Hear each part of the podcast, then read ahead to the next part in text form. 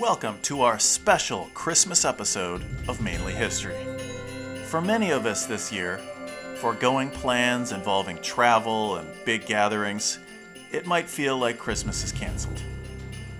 In that spirit, today's show features a discussion about the time that Puritans on both sides of the Atlantic, but especially New England, did their best to officially cancel Christmas. Why did they do that? And did they succeed? Our guest, Stephen Nissenbaum, became the go-to historian for this topic in the 90s. So I'm taking the liberty of putting Professor Christmas to the test. Later in the show, he'll have the opportunity to see if he can pick out the real Puritan complaints about the holiday from my Yuletide deep fakes. Can the King of Christmas keep his throne? Was I able to edit out all the times his dog entered the room and barked? There are 12 days of Christmas, but not 12 days of opening theme music. So let's do this.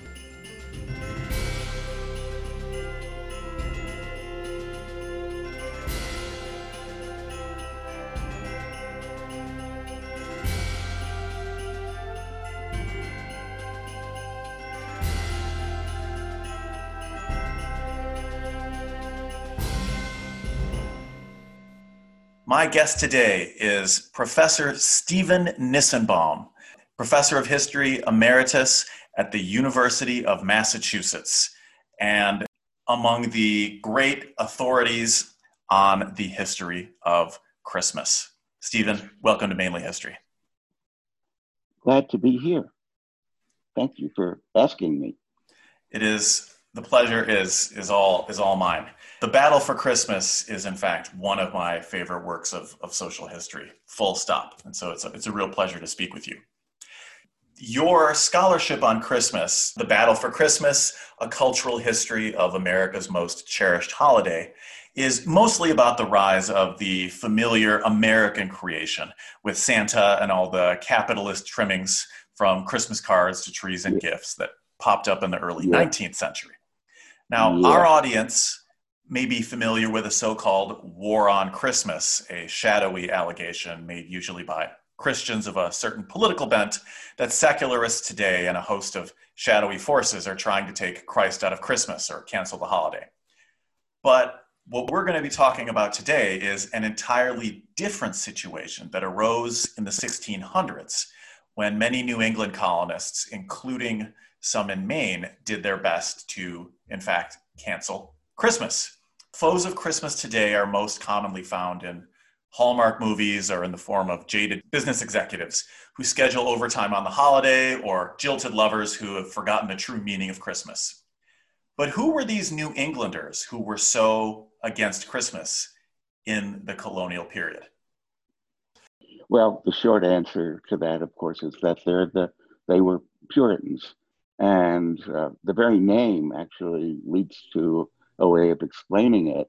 They were called Puritans originally by their enemies, and then they appropriated this insult and began to call themselves Puritans.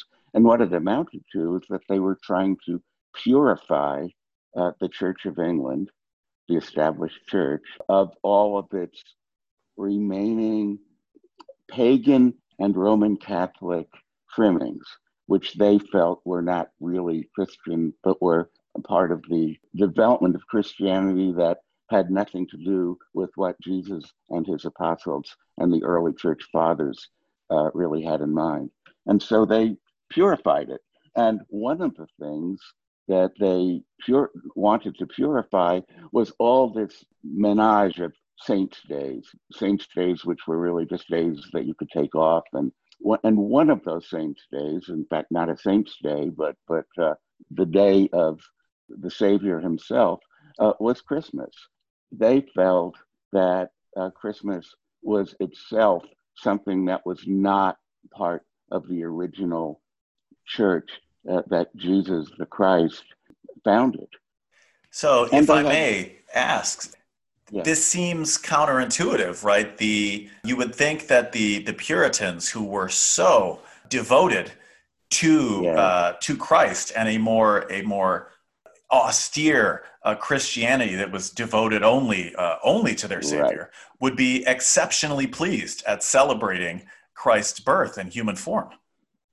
Yes, well, they had a good answer to that objection, and that answer was that if God had intended, or Jesus himself had intended, for his birthday to be celebrated, then there would have been some indication of that in the Bible, in the New Testament, in the Gospels, which tell the story of the life of Jesus. And in fact, you can search through the Gospels and you'll never find a reference to the time of year or to the season at which that birth was to have taken place. And so they said, and almost verbatim, if God had intended for the birth of his only begotten son to be celebrated, surely he would have provided some clue as to what time of year, and indeed what day it should be celebrated on.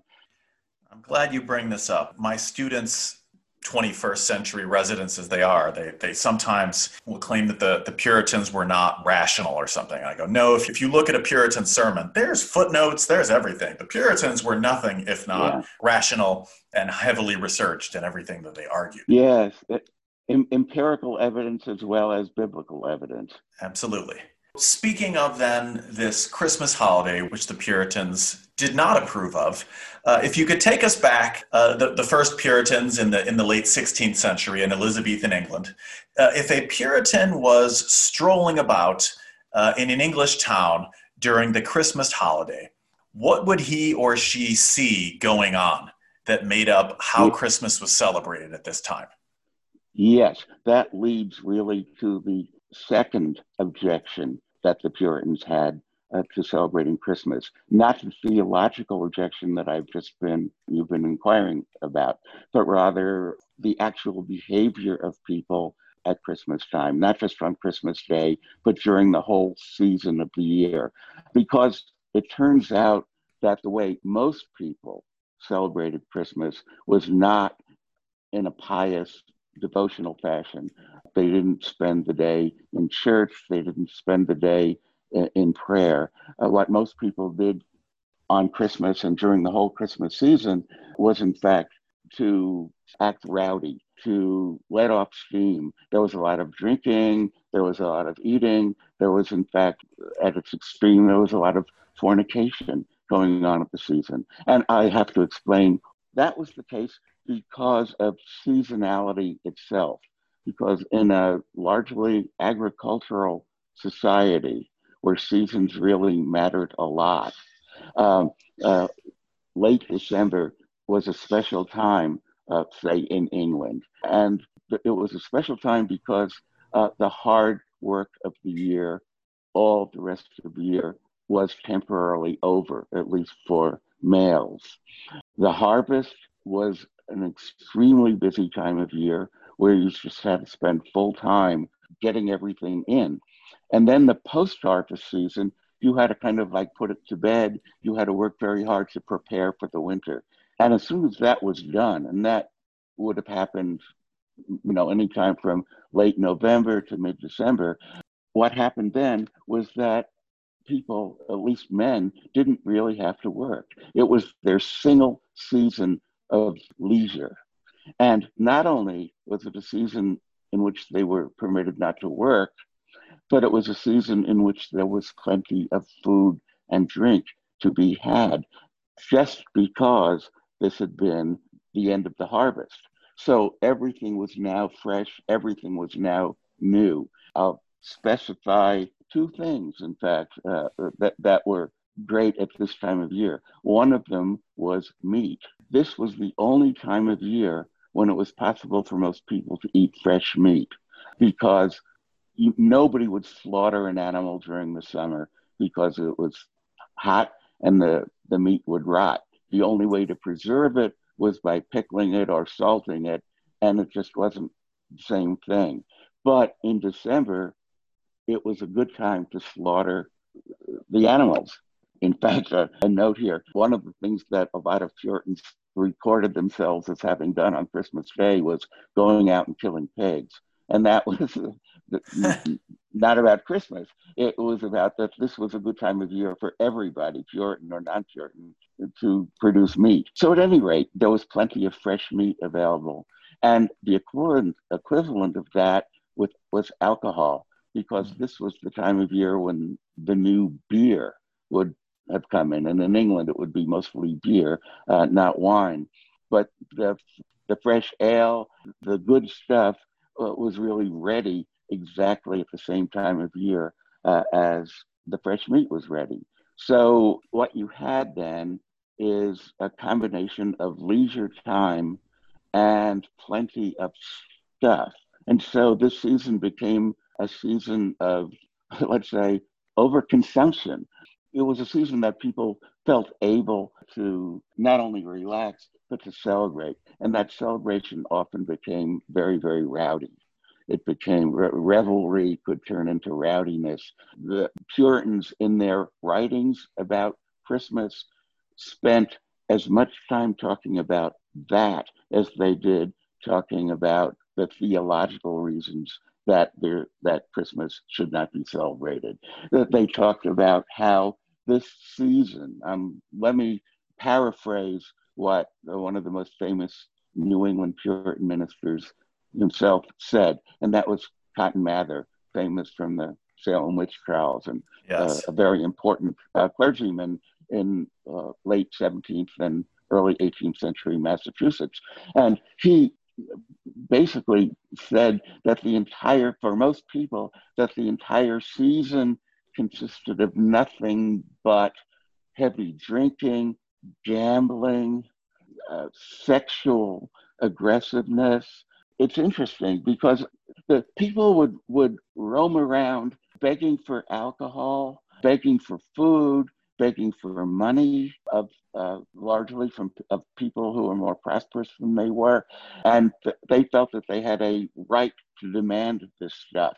And a lot of the kind of Christmas wassail songs are in fact begging songs that come from that tradition. And we should add that not just the Puritans, but you're right to point out that it was also the upper class, both in England and then eventually the United States, who also objected to some of these aggressive demands for handouts, for gifts and generosity, and this rowdy violence as well. That's true. I mean, because the other side of the wassail songs that we all know, I guess even to this day, about God bless you, God, may you have a great new year. Those were the promises if their demands were met. And what only a few remaining records of wassail songs have is the other side of that, which is the threat that if you don't give us what we want, we will do damage. They would threaten, one of the wassail songs says, if you don't get us what we want, we're going to knock you all down. We're going to knock down the door. We're going to knock down your butler. We're going to invade your house. Now, I don't think that probably happened a lot, but the threat was always there. And so a lot depended on the reaction of the prosperous, landed gentleman of whom these demands were being made. He kind of realized that if he wanted and these people may very well have been his tenants or just the poor people who lived in his neighborhood, and he depended on their goodwill for the rest of the year to do work that would ultimately benefit him economically. And so this landed gentleman would have to say to himself, I don't really want to let them into my house. I don't want to give them my best stuff, but perhaps I'd better do that in return for ensuring their goodwill the rest of the year. And so that is probably the reason that these promises of goodwill on the part of the wassailers were almost invariably joined with threats. My favorite story of rowdy teens in colonial America comes from Cotton Mather's diary. And it was in the early 1720s in Boston. Yeah. And he complains that there's a bunch of rowdy teens who have taken wood from his woodpile and used it to club unwary passersby in these street fights. And then he says, and this gang of teens stood outside my window all night singing bawdy songs, and I couldn't sleep. And this was around the Christmas season. I had forgotten that one. And in fact, you know, Cotton Mather is a very interesting example of this because he was so disturbed. I mean, both as a person, and you're reporting an incident where this actually happened to him, but he also talked about it as something that went on in the larger society. And he was very worried about it. I remember one year he commented that the young people in Boston were gathering to have dancing, and that, you know, dancing very easily led to sex. And Cotton Mather made that point a lot, that there was, you know, that was fornication going on at this time of year. And so Cotton Mather really disapproved of this. And this is what I think is interesting about it. He actually reached the point of saying, if only people celebrated this holiday in a devout way, it would be acceptable. It wouldn't be needed. God never asked that the nativity of his son Jesus be celebrated.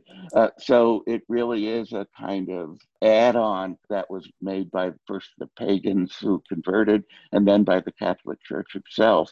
But at least it wouldn't do any harm.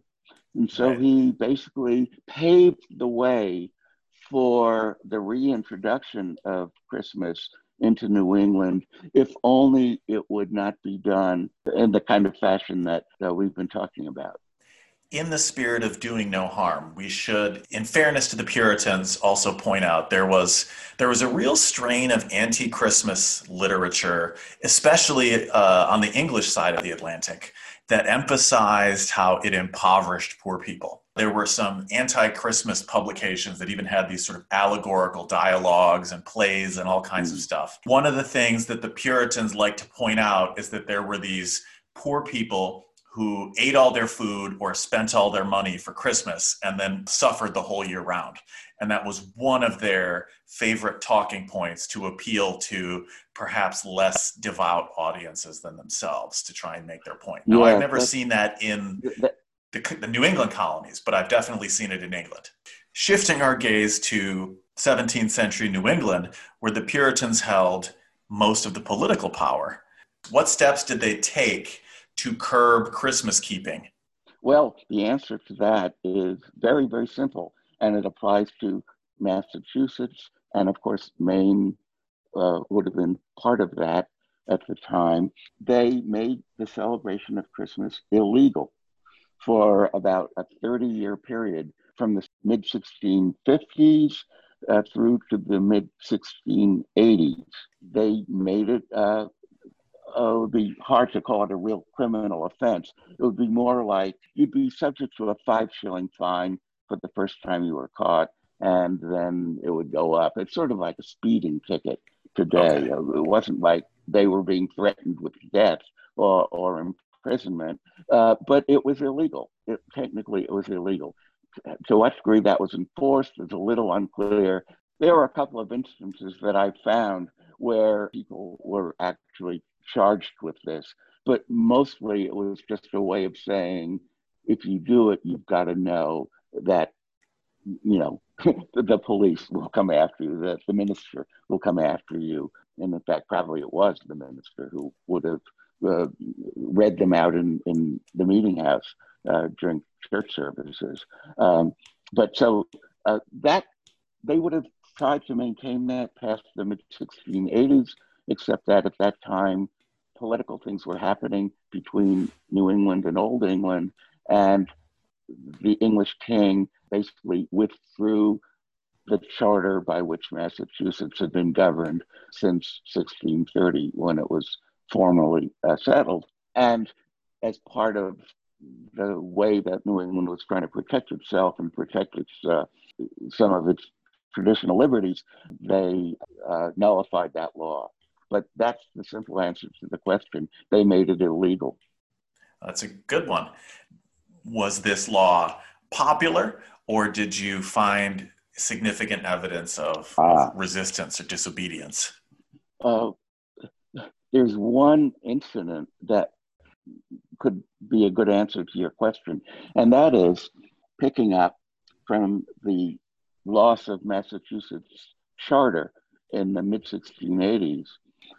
There was a period of time when the Puritans no longer had any the legal power that they had had previously. And so there was a three-year period, I believe it was from 1688 to 1691, during which Christmas did get celebrated. And there's lots of evidences that, in fact, people took advantage of it and went out on the streets and did all the things that the Puritans had really disapproved of. Another example of this is from a very different kind of source, and that source is almanacs, because New England was publishing almanacs from almost the very beginning every year. Farmers used them for various purposes. And I went through, when I was doing the research for this part of my book, I went through every almanac that I could find. It was easy for me to do it because all I had to do was turn to the page in December of every year. And what I was measuring was what happened, how do the almanacs describe December 25th? And with only, I think, a single exception, before this period of 1688 to 1691, December 25th was never listed as Christmas. It could have been just some other kind of, any kind of day. They would predict the weather, but no notion of Christmas until 1688, 1691, when suddenly some printers took advantage of this new freedom that they had, and they immediately put in Christmas Day. And even afterwards, speaking of almanacs, in the early 1700s, I remember coming across one almanac published in New England, I think it was in the around 1720, in which right across the days from December 21st to December 26th, the printer had put in for those days, do not let your children or servants run abroad at night. And it was like he was saying, I will not recognize Christmas, but I am recognizing the way people in New England, too many people in New England are inclined to do so. And that is, they let their children and their servants run abroad. Run abroad really means joining little bands, going house to house, doing wassailing. And of course, it was your servants who were the lower classes and your children who were actually lumped in with the servants because, to use a bit of social history here, children were used to do menial work in their households, or they were sometimes sent out to other households to become their servants. So children and servants really represented the, what you might call the underclass. And here was this one lovely almanac entry saying, don't let your servants join these bands and go around wassailing at night. So it suggests not only that the Puritans, even after 1700, continued to resist the reintroduction of Christmas, but also it seems it's become clear that other people were continuing to do it. The children and servants were in fact going around wassailing. I have another question for you. I'm hoping that you would be so kind as to weigh in on a mini historiographical dispute about the Puritan strategy of targeting Christmas. And Christopher Durston, who sadly is no longer with us, he was one of the foremost historians of the kind of what you call the Puritan culture war in Old England in particular in the 17th century, when the Puritan-dominated parliamentarian side won the English Civil Wars, took control of England, and they outlawed Christmas and tried to bring about a godly reformation.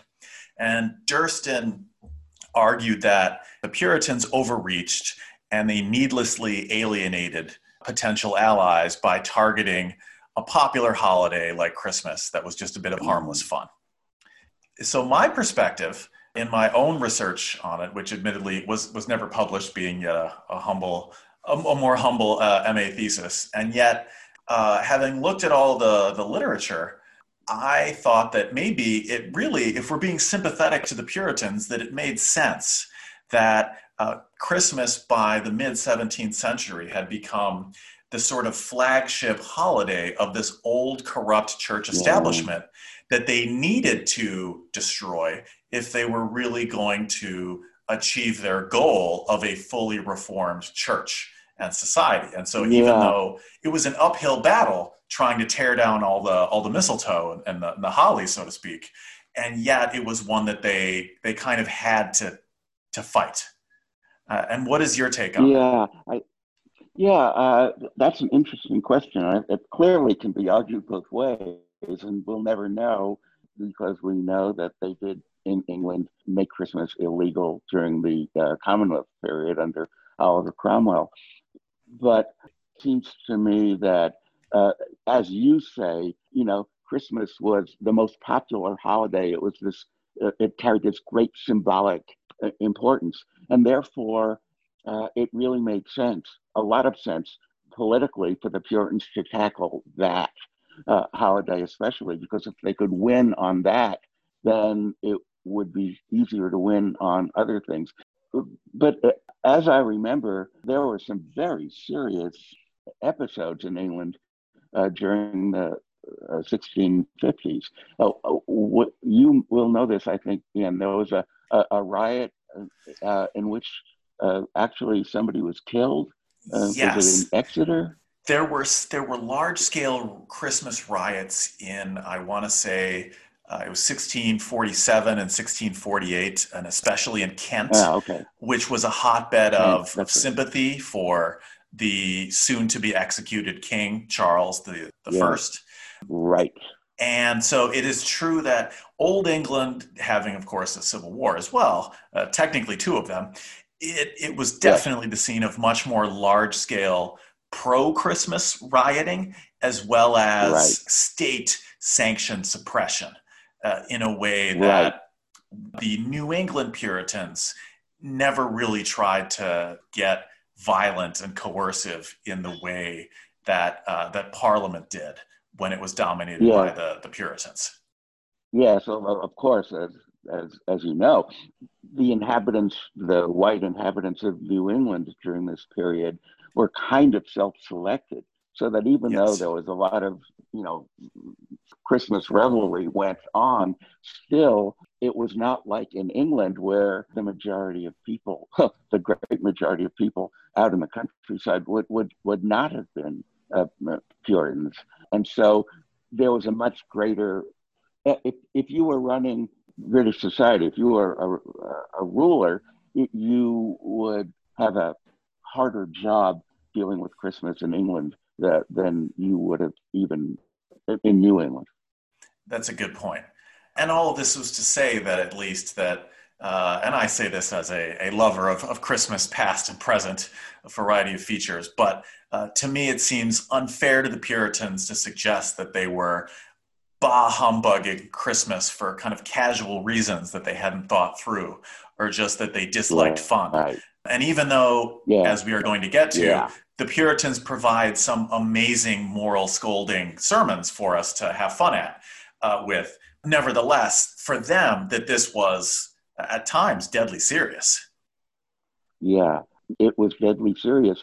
And they felt that Christmas was not just a symbolic issue, but a real issue in itself, since for the Puritans, a purified church, and that's what they were trying to do, was to create a purified church along with a purified society, was really of existential import. Absolutely. Now we're going to move on to a test of your skills of significantly less existential import. So I have chosen on that. So I have crafted, for all of our audience's pleasure, I have chosen three amazing real-life Puritan fire and brimstone criticisms of Christmas. And I have also crafted three sophisticated deep fakes of my own, as the tech folk would say. And so what we're going to ask you to do is to see if you can sniff out the real criticism of Christmas in these cases. Are you ready? Yes, I'm ready. Okay. So, as I said, I'm going to flip a coin here to decide if I'm reading the fake or the real one first. So, here we go. That was a fake flip of the coin, I'll bet. That's right. Clearly, this is all, it's all fake. The fix is in. Yeah. Okay. Yeah, so, okay, just for reference, heads of a face, that means it's fake, and tails is T for true. So, that's how I decided it. Put a lot of thought into this production, people. All right, here we go. Here they are. First, the first statement. If Christ were to return among us on the day we, with much hypocrisy, celebrate his birth with much chambering, wantonness, and devilish excess, I tremble that our unworthiness would drive him from our wicked land. All right, that's option number one. Here's option two. If Turks and infidels behold our bacchanalian Christmas extravagancies, would they not think our Savior to be a glutton, an epicure, a wine bibber? Thus do we even crucify our blessed Savior in his very cradle. All right. So option one or option two is the fake. Yeah, I mean, option one has a lot of rhetoric that's very familiar to me, but option two sounds like it probably is the right one. All right, so you're saying option two is the real one. Yes, because it doesn't sound as real on the surface of it. And it's very, all right. You're good. You're very good. That you correctly identified the real option in this first couplet. That was William Prynne, the English author of the 1632 masterpiece Histriomastix, The Player's Scourge, or Actor's Tragedy. He was... In real life, he was a lawyer who, this book went to press, and between the time he finished it and then the time it went to press, the Queen and her daughters appeared in a Christmas play for the first time ever. And his book said that any women who appeared on the stage in Christmas plays were little better than prostitutes. And so... Right. William Prynne was hauled before the Star Chamber. His Histriomastix was burned in front of his face, and his ears were cropped. Thus did he pay. You could call that a humane punishment, given the seriousness of the event that you're describing.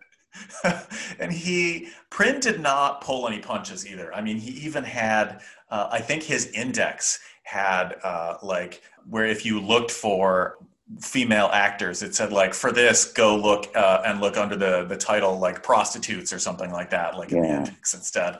I mean, this was he may have known that the Queen was going to do this, or at least could be doing this, and that that was an extremely provocative.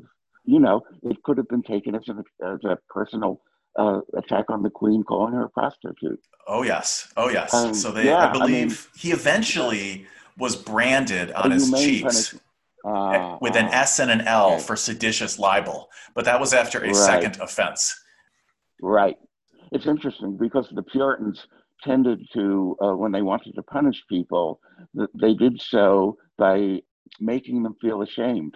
By cropping off of the ears means that for the rest of his life, that everybody, every time he encountered somebody, that he was going to know that they were looking at him in this funny way. And so he was, that's a very serious punishment. I take it back when I say that was humane. Because this was something that was going to have to, unlike a prison sentence, say, this was something that was going to be with him for the rest of his life. Go ahead. All right. Next round. Here we go. All right. Flipping the coin. So you don't second guess yourself. Find the real one. Here's option one. Christmas mongers do not serve God, but their own bellies, feeding them with anti-Christ mass pies, and famish their souls and perish eternally. Now here's option two. These Christmas idolaters honor heathen festival days, and the fires for preparing their unholy feasts pale before the eternal fire that awaits them. Yes, I would have to say that option two, once again, is the real one. Option one just sounded wrong to me. Aha! I can't remember exactly. I faked you. Okay. Yes. You can crop my ears now. The real one, option one, is, in your defense, it was an English source and not an American one. Samuel Chidley, A Christian Plea Against Christmas, 1656. Samuel and his mother, Catherine Chidley, were active levelers, meaning arguing for sort of more political equality, and they agitated for extending religious toleration as well as suffrage, broader suffrage. Yes, that's very interesting, because one of the reasons that it sounded fake to me was that it went further than any New England attack on Christmas that I can remember. Can you read that one again? Sure. Because it's really quite interesting. It does seem to have some political import.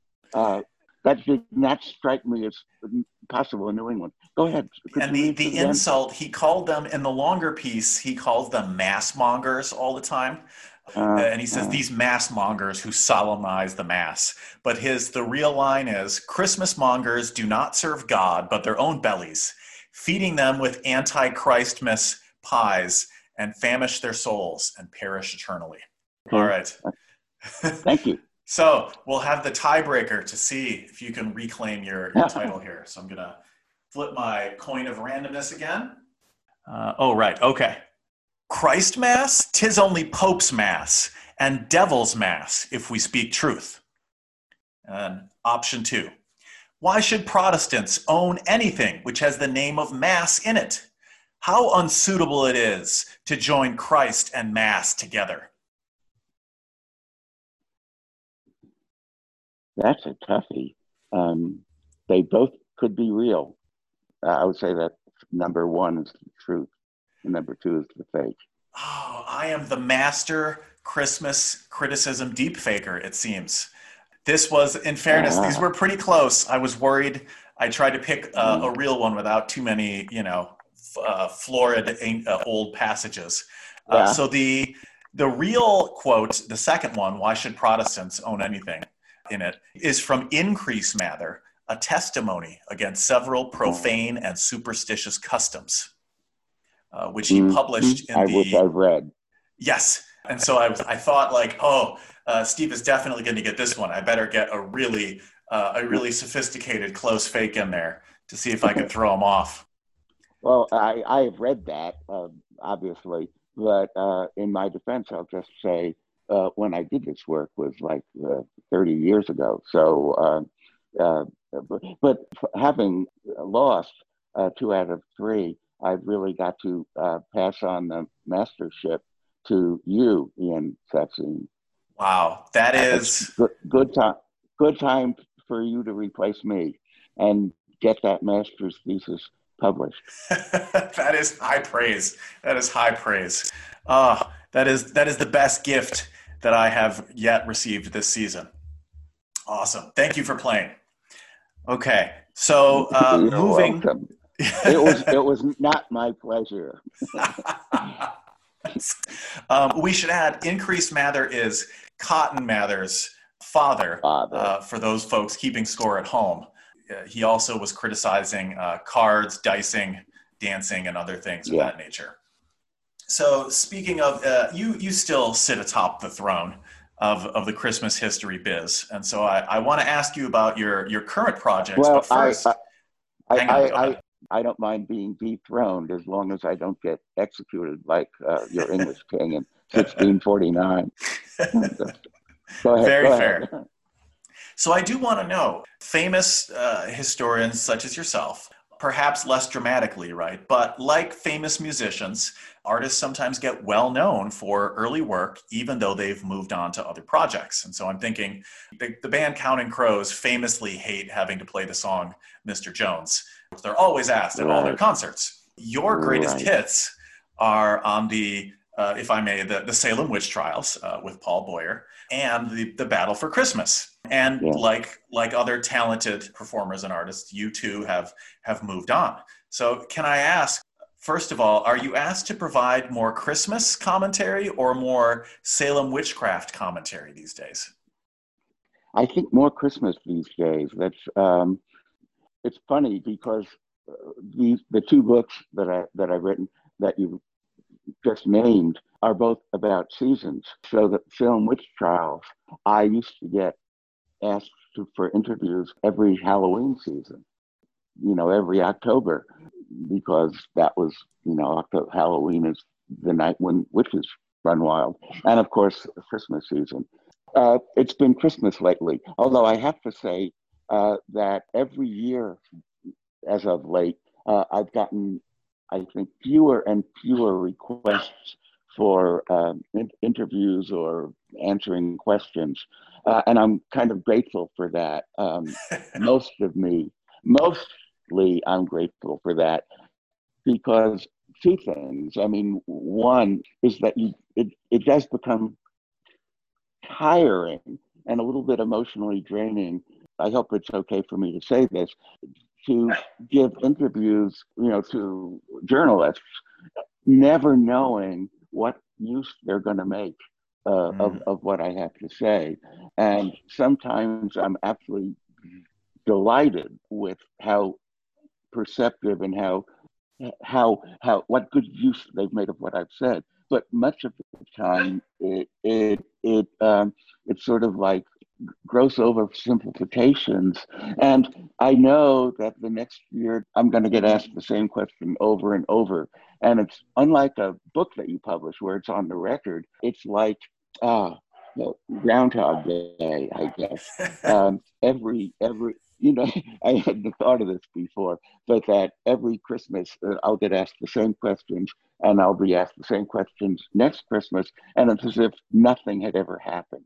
And so it becomes tiresome and a little bit emotionally draining. Plus, the fact is that this book got published in 1996, and I did most of the work for it a few years earlier than that. And so I've forgotten much of what I once knew.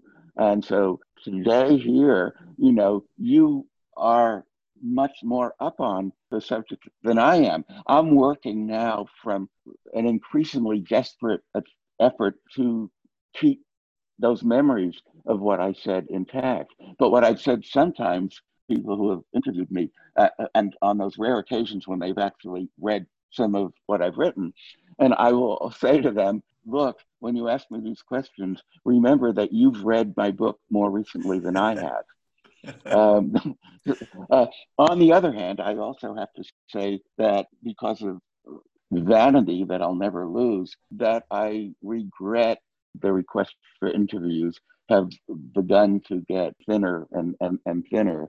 There was a real flurry back, about 15 years ago when, to get back to something you said at the very beginning of this interview, when the war on Christmas became a big thing. And a lot of right-wing commentators, they were going after people who looked forward to a more multicultural, diverse society by saying, let's stop saying Merry Christmas, let's take the church out of it.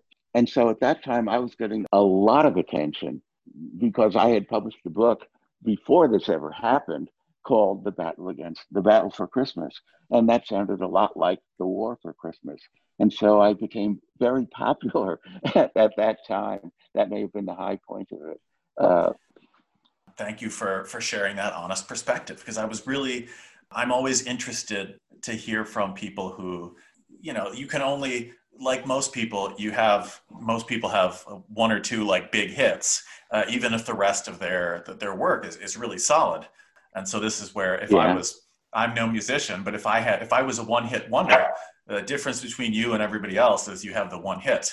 But I always wonder if people thinking about, like, you know, some musicians talk about playing the hits and then sort of just mentally thinking about what they're going to have for dinner and not even being aware of what they're doing up there. And so, like, how that felt for you.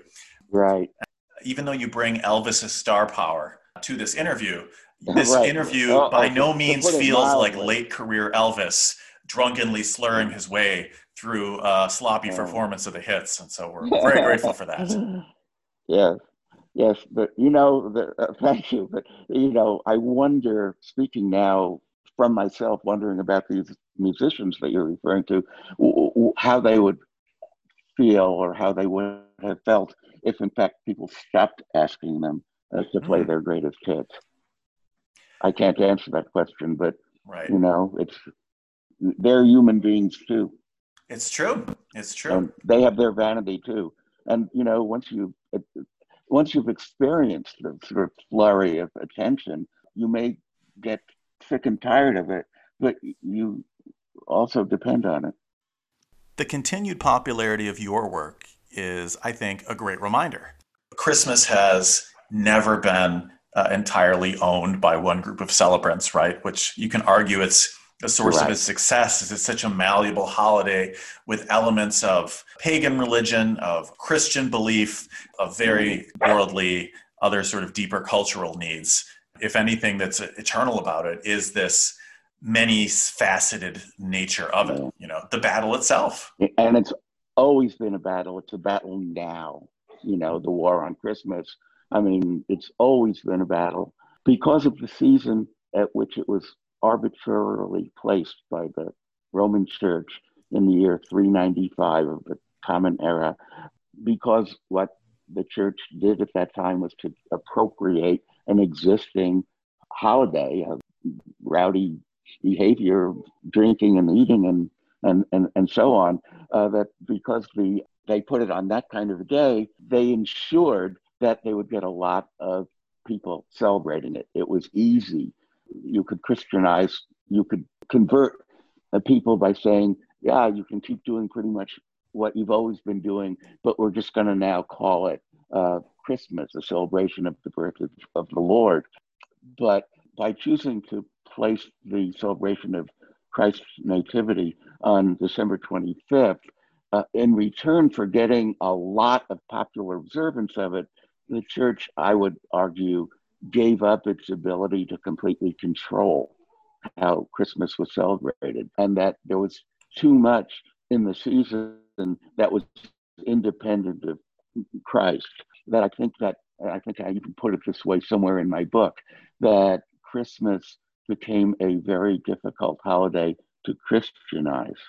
And so there have always been people who've wanted to celebrate it as Christ's Mass, but I don't think that they have ever been in control of the way people have celebrated the season.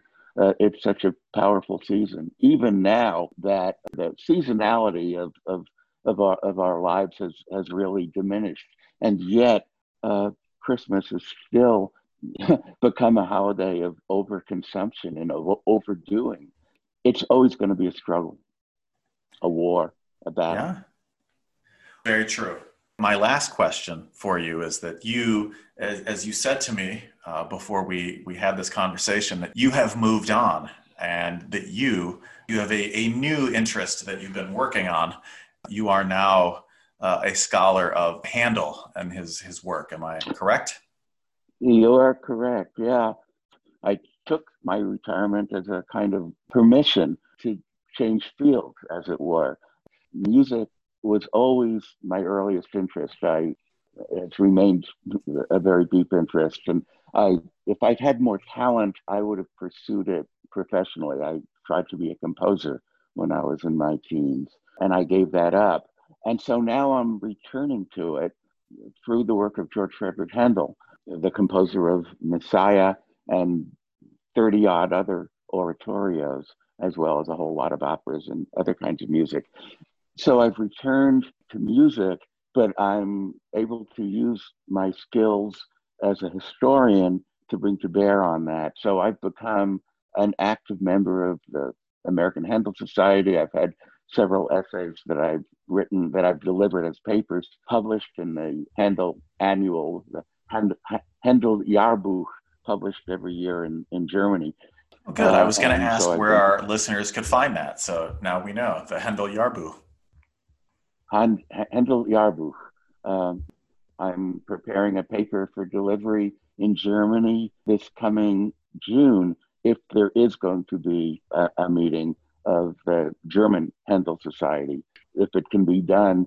I'm hoping to go to Germany, to that, the city, actually not just the city in which he was born, which is Halle, but actually it's in the house that Handel was born and raised. It's the Handel House that now is the site of the major German Handel organization. And so it's there in Handel's own house that I'm hoping to give this paper early June, God willing. Here is hoping that June finds you in the Handel House in good spirits and in good health. Stephen Nissenbaum, thank you. Thank you for joining us. It's been a real pleasure. Thank you very much for inviting me. It's a real honor. That's our show. Join us next time as we open the new year with pirates. Then I'll be making the transition from avoiding excess Christmas wordplay to trying to avoid too many nautical expressions and metaphors. Can I do it? Till then, follow us on Twitter at Mainly History so you're not left behind, or marooned, if you will. Thanks for listening. This is Mainly History.